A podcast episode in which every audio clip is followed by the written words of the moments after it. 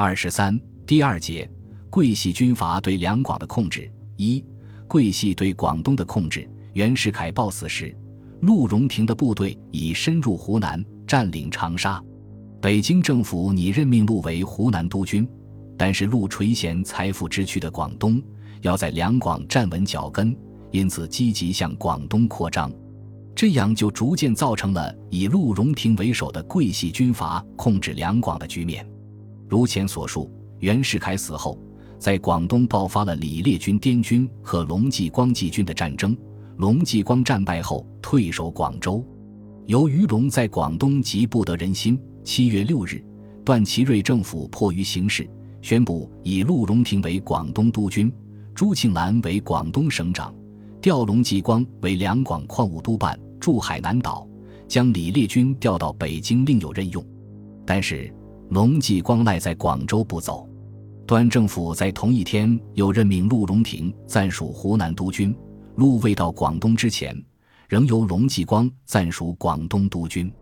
这个命令的实质在于调开李烈军，以拔除龙继光的正面敌人；派陆荣廷属湖南督军，以阻止他到广东接任广东督军。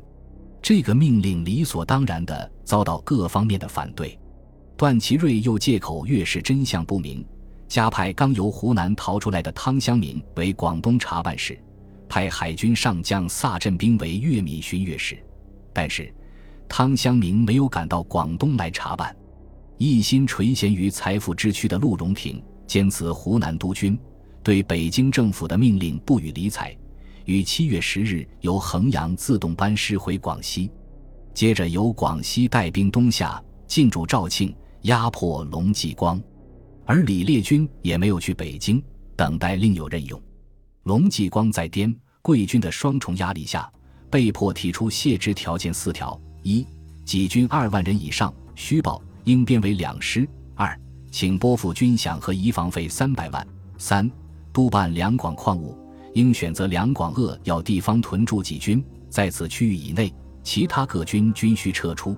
四、督办两广矿务公署应按照督军公署的规模，直隶中央，本省长官无权调度。不过，他在还未能实现这些要求时，即向广州索取开拔费五十万元，匆匆退出广州，进驻海南岛。李烈钧则于八月十七日通电解除职务。将在粤滇军交张开儒、方声涛两师长直接统辖，然后取到香港赴上海。十月二日，陆荣廷就在肇庆宣布就任广东督军，两天以后率军进驻广州。自此，广东军政大权落入了桂系军阀陆荣廷之手，广东成为桂系的地盘和势力范围。以陆荣廷为首的桂系军阀霸占两广的局面正式形成。还在护国军军务院结束之时，原属军务院的李耀汉、林虎两军都表示愿归陆荣廷统帅指挥。于是桂系在广东的兵力进一步增强。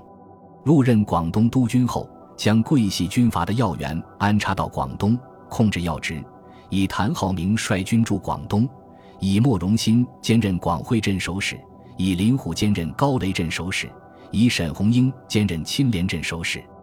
以李耀汉继续任赵罗镇守使，广西方面以陈炳坤为督军兼省长，以为荣昌季莫荣新为巡务镇守使，以林俊廷继陈炳坤为桂林镇守使，以黄培贵继谭浩明为龙州镇守使。经过如此部署，桂系便完全控制了两广的实权。所以有人说，陆荣廷既具有广东，乃令其爪牙陈炳坤继承广西地位。躯壳虽离，灵魂尚在，欲为统一两广之野心，亦作为两广巡阅使之章本。一九一七年三月，陆荣廷接黎元洪电邀去北京会晤。其实，黎元洪总统府和段祺瑞国务院之间的府院之争已很尖锐，双方都想拉拢、利用陆荣廷。段想拉拢陆荣廷作为其在西南各省中的得力爪牙，因陆是拥有实权的人物。李则想利用陆荣廷在护国战争中猎取到的名誉，希望他成为副总统候选人，作为他与段争夺的得力伙伴和心腹。陆于三月中旬从广州出发，经香港乘轮船直航上海，改乘火车北上。沿途受到新当选的副总统、江苏督军冯国璋、安徽督军倪嗣冲、长江巡阅使张勋的欢迎。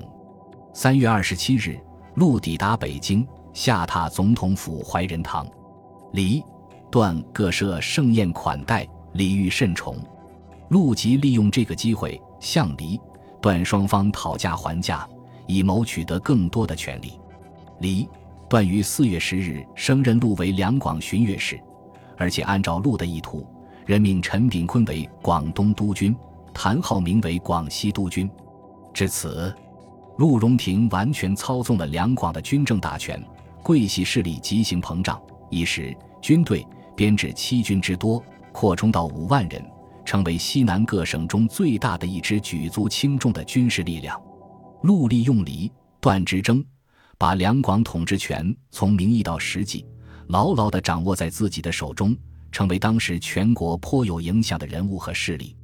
一个研究中国问题的日本人曾写道：“西南实力派之巨擘，有广西王之称之陆荣廷，彼等在广西人中为最大阶级之物。不仅广西人而已，即长江以南能与彼等比肩者，亦无几人。”有人评论。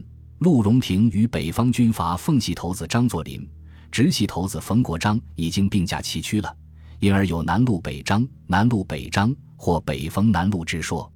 以陆荣廷为首的桂系军阀的实力已超过了以唐继尧为首的滇系军阀的实力。桂系军阀控制地区的条件较之滇系军阀控制地区的条件更为优越富庶，更靠近国内的政治经济中心。因而，桂系军阀对当时全国政治生活的影响更为明显。张勋复辟失败后，段祺瑞重任国务总理，对西南采取敌视政策，企图玩弄武力统一的把戏，这就引起了西南实力派的反感。西南实力派为了自身的利益和发展，不得不反对段祺瑞的武力统一，因而和孙中山的护法反段找到了共同点。还在张勋复辟前夕。北京政局混乱之际，孙中山曾致电陆荣廷及西南各省督军，指出民国与叛逆不能两存，呼吁他们克日誓师，就此危局。六月十四日，孙中山派胡汉民为代表前往广州，与桂系广东督军陈炳坤商谈护法讨逆。六月十七日，胡汉民又前往南宁会见陆荣廷。邀他去广州共商护法大计，陆荣廷托辞足疾，不肯启程。六月十八日，广东各界在明经堂举行公民大会，要求省当局即日出师北伐。同时，国民党人和国会议员南下广州的日益增多，驻粤滇军亦跃跃欲试。桂系为了维持自己在两广的统治，不能不有所表示。于是，在六月二十日，由广东督军陈炳坤、广西督军谭浩明出面发出通电，宣布两广暂行自主。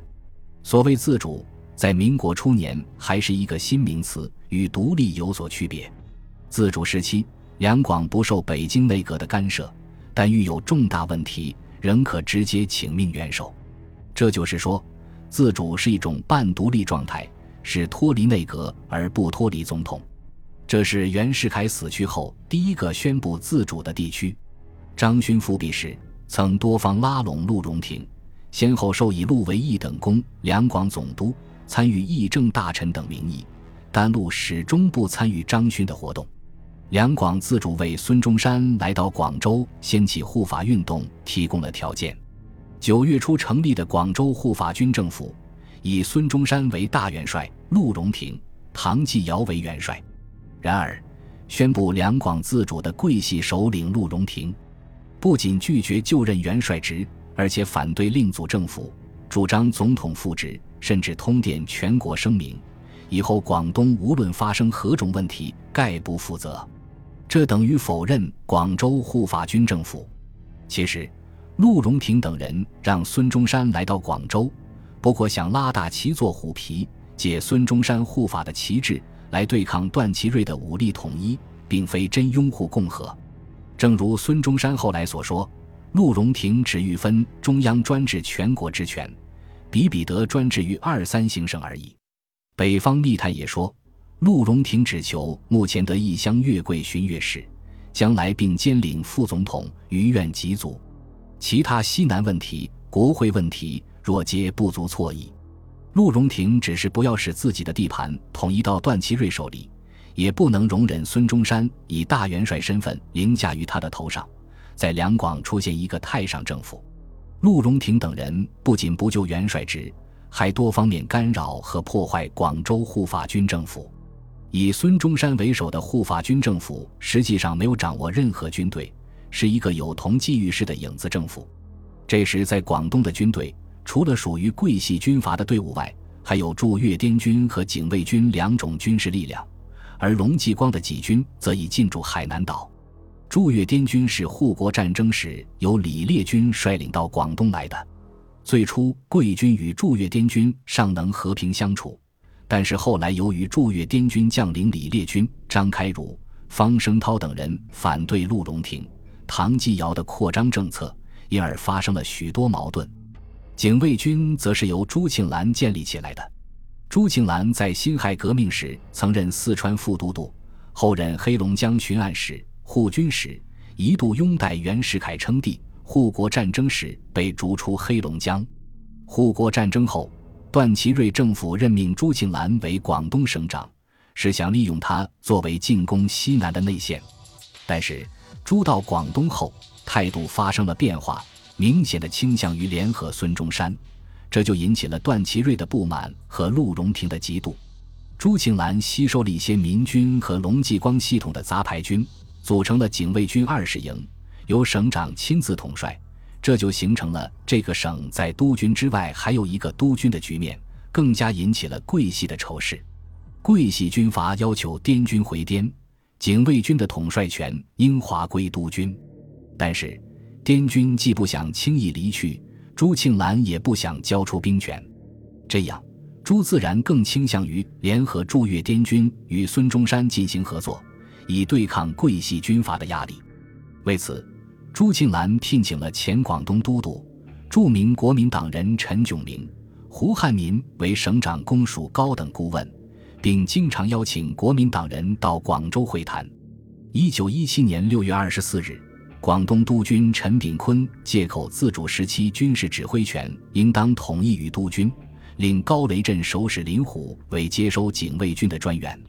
朱庆澜得到滇军和国民党人的支持，拒绝交出警卫军。朱并与由上海回到广州的李烈钧商议，将警卫军与驻粤滇军改组为中华民国护国军第一、第二两军，准备北伐。李烈钧首先通电就任第二军总司令职务，驻粤滇军师长张开儒、方声涛也发出枕戈待命的电报，但是桂系军阀却拒绝提供北伐所需饷械。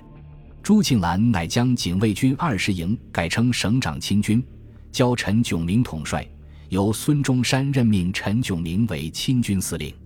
桂系军阀于是集中攻击朱庆澜，借口北方官僚。不宜在护法旗帜下任省长为名，鼓动一些省议员倡议省长民选。同时，陈炳坤派兵包围陈炯明司令部，收缴其官房，迫使陈炯明逃往香港。朱庆澜也被迫于八月二十六日向省议会提出辞职。省议会乃选举胡汉民为省长，桂系要求选出李耀汉，未被接受。陈炳坤便派兵一营移驻省议会进行恫吓，夺去了省长印信，还以督军名义接管了省长亲军。在这种情况下，胡汉民只得辞去省长职，省议会被迫另选李耀汉为省长。这件事引起轩然大波，广东各界群起反对。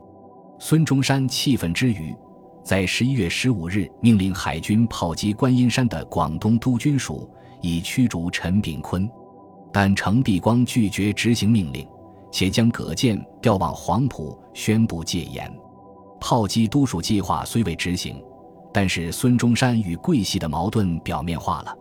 加上北军南下，湘桂边境战云密布，陆荣廷为了缓和与孙中山的矛盾，决定调陈炳坤回广西，以莫荣新代理广东督军。孙中山。胡汉民提出以陈炯明赴任亲军司令，作为莫荣新督阅的交换条件。